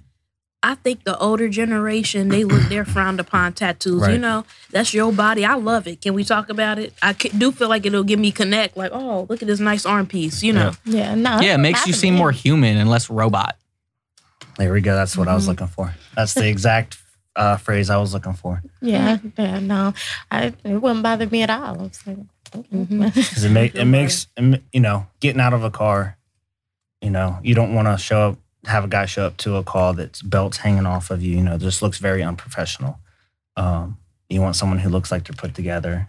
You know, looks like they know what they're doing. And if who's got tattoos here? You- have I saw it. You, so yeah. if I show up to you call the cops and maybe you've had bad interaction with some cops before, but then like if I show up and I've got you see two sleeves on me, they're like First oh, thing I think is, oh, you have a life outside of There you go. I'm a cop. I'm not a cop twenty four seven. Yeah, no, that's what I. I- So old school people, they got this mentality that tattoos are Taboo. unprofessional. Mhm. You know what I'm saying? Like, no, um, I actually like. I, mm, that's your body. Do what do you you want. I have feel any like tattoos, Shaylin? child. I got asked that twice today. That's so ghetto. Uh, I got this one. This is my favorite. oh yeah, I was gonna say, I sunflower. thought I seen. I got a rose right here, and then I got my faith and the cross. But yeah, like I got, I got some, but I feel like my my family always made it like, you know. So I try to get them in places I can easily cover and stuff like that. I stopped. so. you that's one thing. I snuck and got all my stuff. I wouldn't say snuck, but look, it's here now. You feel Right. what I'm saying? But it is. It's a st- like for me, my mom was tatted, but I, my grandma, no.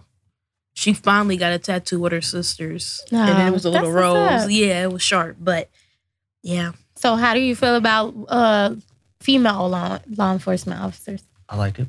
Okay. I mean, that nothing that you can that there's nothing that a guy on the job can do that a female can't. You And what honestly, some of the most some of the hardest girls, like or not girls, but some of the hardest cops that I know are females. Mm. So they're not scared that. to throw down. we'll just say I that can way. see that. You know, they're not scared to get in there and You know, just because you're 5 Mhm. you know, five seven, 130 pounds. I mean, I've seen some females put some dudes that are six three on their backs. Right. I feel from my experience, just uh, interacting with cops, women typically empathize with you a little bit more, and they're more like, again, they're more human. It's Yeah. less like, oh well, More you like a- fucked up, so like now you have to deal with the mothering, consequence. Yeah, it's like, well, yeah. I see where you fucked up, and this is why you shouldn't do this. Right. Uh, for And now example, you got to so- deal with your consequences. Exactly. For example, uh, so I I am a felon. Um, I until I got off parole a few months ago, you know, when I travel, I had to get documentation. Like Right. my parole officer has to approve Right. it wherever I go. They have to sign the paper Because they have to know where you're at. Yep, right. I went to New York City. Uh, probably like a year into my parole. Uh, at, to this point, you know, I was able to travel, no issue for business related reasons, as long as I got the paperwork signed. I go to New York and I went to the precinct closest to me, and nobody would sign it. They were saying, "No, you're going to have to fly back to Ohio because we think you're a scammer and you're just making all of this up."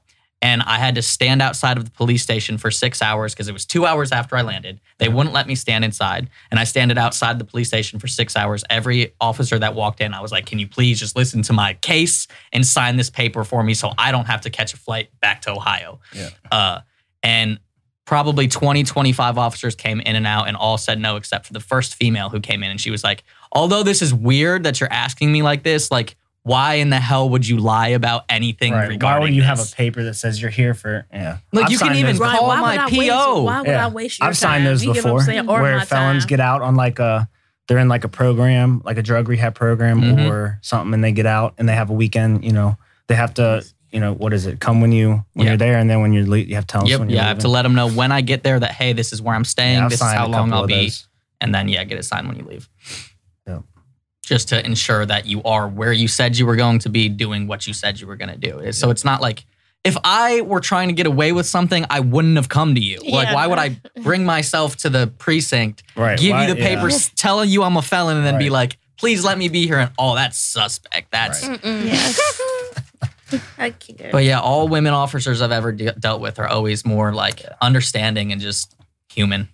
Goes back to an ego thing, I think. hmm you Yeah. know. Um, so we are winding down, but I just wanted to share. Um, me and you were talking in DM once, and Uh-oh. you said no. You said Uh-oh. something I thought was great. You talked about when parents ask you to scare their kids, and I loved your response about it because I hate when parents do that to try to. I guess straight. I guess Uh, quote unquote what is scare your child What is it? straight, Beyond scared beyond scared straight. Yeah. Or that tickles me. they do things That- a lot. So that's a program. That's a good program. I think it. I think that sort of program. But don't It's call. toddler kids. Don't call me that. because your six year old is acting out. Like, no, I'm not Mhm. going to sit here and tell your six year old I'm taking him to jail. that's No. traumatic. I have people I do hate it all the time. Yeah. Hey, can you, can you, he's going to take you to jail if, if you don't. And I look and I'm like, no, no, I'm not, little dude. Here, actually, here's a stuffed animal or here's a sticker. You know, don't Mhm. put that stigma on a six year old because then I'm going to have to deal with him when he's 18, when he's Mhm. 21. You know, Mhm. he's going to be the one that, like, yeah, now I'm taking you to jail because your parents are dumbasses Mm. and wanted to, you know, try to use You're the right. police to parent. Like, no, just be a parent. Yeah, Mhm. no. When you said Be that, I thought that was great because I hate, you know, what I'm saying toddlers. They're toddlers. They're rambunctious. Like I hate when they're doing things that kids do. Right. Obviously, as a parent, you correct some things and some things. You're like, you know what? They're going through a phase. Right. I don't like when parents you see somebody randomly out and your child's crying because they want a lollipop and Or, you don't yeah, want to buy it. lollipop and and- the yeah. police gonna take you to jail if you don't. Hey, you know what I did you the last what? time What? parent did that? The Yeah. kid wanted some candy. I bought it for him. like I gave it to the kid right in front of the I parent. think that Here that's you traumatic because it's and taught. But it- again, that's it makes me feel that It's a same way learned- about race, It's racism. a learned behavior. It's It's Yeah. like, taught. It ain't nobody- yeah. Yeah, and I mean, hate that. we. I'm not gonna say his name, but we went to Yeah. high school with someone who lost his brother to police, and me and him talk a lot yeah, about stuff, you know. And he doesn't. His view hasn't changed of me at all, right. Because he knew me before this. So yeah. I'm gonna open the floor. Anyone have any questions you want to ask that's super uncomfortable that you want to know the answer to? um, It has. It can do whatever, whatever you want to know. Only because I've seen something like this recently. Why do police take it on themselves to harass people that are homeless on the street looking for money? Um, I only ask this because I've seen something like this recently. So I I don't deal with a homeless problem, so luckily I don't have to worry about it. Um, s- occasionally we get the drifter that's homeless. Um, so there is a like a is it soli- not soliciting, but there's something that can be written into like a city ordinance that says you can't sit here and beg for money. Um, and I forget the term that it's called, but I dealt with it a lot at UC Hospital when I worked there. We would have the homeless people come in and they would, you know, and most of the time it's because of a complaint. Um, and I can't speak for everybody, but whenever, at least me, whenever I've dealt with the homeless, it's because of a complaint. Someone calls in, hey, there's someone begging for money at this place. You know, if, if they're on a public roadway or walking walking down like a highway, obviously we have to stop them. They can't walk on a highway. Um, but you know, some places have ordinances that that say you know you can't you know beg for money or stuff like that, and Mhm. some places just don't care. They can let them do whatever. Um, but most of the time, and then like I said, I don't want to speak like it's only when we get complaints because you are right. There's some people out there that are just badge hungry, and you know they got a badge. They were bullied in school. Now they're the man, and and they use abuse their authority. But nine times out of ten, if I if you're dealing with a homeless person, it's because of a call or a complaint, or they're unsafe. And what I mean by that is they're in the roadway. You're familiar with them having mental health issues. So mm-hmm. maybe you're stopping to do a check and it looks like you're harassing them because you find out they're not on their meds. They can't take care of them. You, know, you can't just leave them there. So, you know, a lot of the times they get taken to the hospital and then they beat you back to your beat. Um, they'll get released from the hospital before you make it back. So it's Hmm. not that it's harassment, but a lot of times it's because there's, you know, a call or something that comes out. The instance I've seen, uh, mostly see, is uh, at the exit of a highway. Yeah. Uh, and it just, to me, it just always seems like, why are you kicking this person while they're down? Right. Like, they're already, you know, in a bad spot, and it seems like you're just making life worse for them. Yeah. like I said, it could be an ordinance that's in place in the jurisdiction, um, stuff like that. But That's That's all I had. Okay, so um, if anybody else don't got a question, I guess we can. I feel like we touched on a lot today Yep. So how do you feel, J'Lynn? I mean, because I know was very apprehensive. I'm not gonna lie to you because I'm like, you know what? J'Lynn fiery. She gave me some pushback. I really did, and then I stopped responding because that's how you know when I fed the fuck up. Yeah, no, she did. I'm not. it took what, about a year for us to get this It together. took a was couple good- of And once. I time. found I that, had that to- gave me a little bit. I was hard, and I was a little soft. Like, oh, okay, so this was in the works. Yeah, then I got mad. Then I not got mad, but I actually, I can't.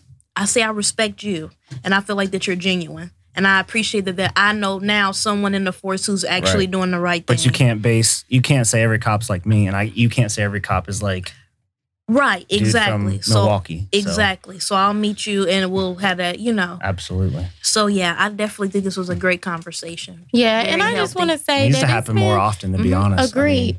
Mean, It's been two years actually. 2019 was the first time Jordan wrote me. He said he had a good idea for a topic: police community it, it was 2019, And, wasn't it? Um, Yep, at the yep. time, Tyler and I couldn't agree on it, and then by uh, the time the George Floyd situ- situation happened, Jordan reached out to me again because he felt like you know, Hey, here's the perfect bullshit. opportunity. You know what I'm Yeah, saying? Perfect So- opportunity. And I'll tell you what, not to like drag this on, but man, Milwaukee had the opportunity.